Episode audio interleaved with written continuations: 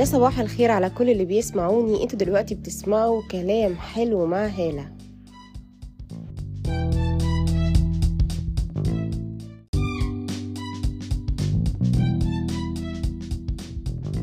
تلفزيون الواقع أم مشاهدة المسلسلات التلفزيونية؟ كنت عاملة استفتاء بسيط كده عندي على الانستجرام، اللي لسه ما راحش تابعني على الانستجرام يلا يروح يتابعني على الانستجرام، هالة أبو سعود بالعربي وبالانجليزي. عملت استفتاء رأي بسيط جدا من يومين على أيهما تفضلون مشاهدته أكثر، تلفزيون الواقع أم المسلسلات التلفزيونية، وكانت النتيجة الأكبر هي لتلفزيون الواقع.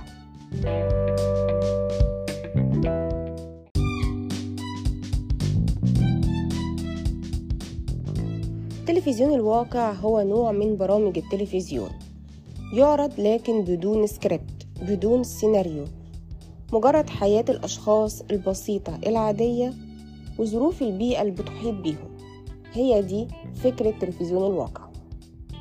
ترجع بداية تلفزيون الواقع لعام 1945، وكان أول برنامج من برامج تلفزيون الواقع هو كان البرنامج الأمريكي Queen for a Day، ملكة ليوم واحد، كان للمذيع الشهير جاك بايلي.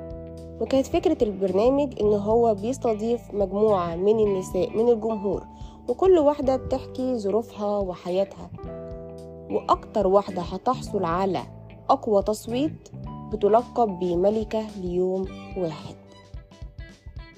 تاني برنامج كان عام 1948، وهو كانت الكاميرا الخفية، تم إنتاجه وبثه على قناة CBS.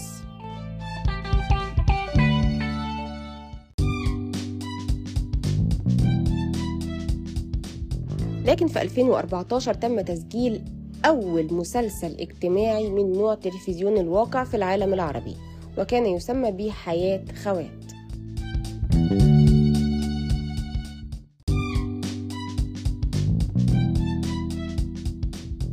طيب ليه الناس بتفضل تلفزيون الواقع أكتر من المسلسلات التلفزيونية؟ لأنهم بيشوفوا فيها مصداقية أكتر، حياة الناس العادية، حياة الناس البسيطة، من غير سيناريو، من غير إخراج، من غير تأليف، الحياة البسيطة.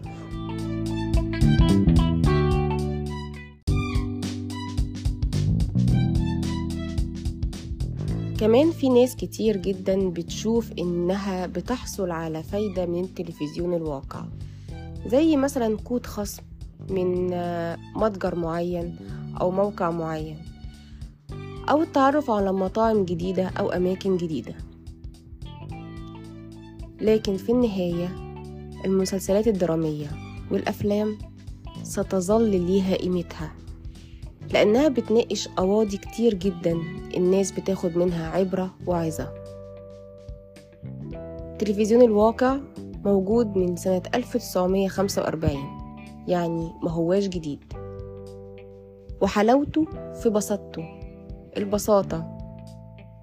لكن لو هيدخل فيه التمثيل والإخراج والكلام المحفوظ هيفقد قيمته.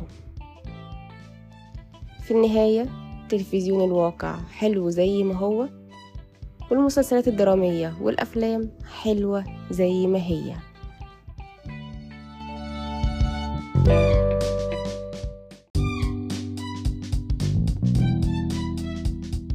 وبس كده، دي كانت حلقة النهاردة. ما تنسوش تتابعوني على الفيسبوك وتويتر وانستجرام، هالة بالسعود بالعربي وبالانجليزي، وكمان ما تنسوش تتابعوا صفحتنا على الفيسبوك كلام حلو مع هالة، وإلى اللقاء.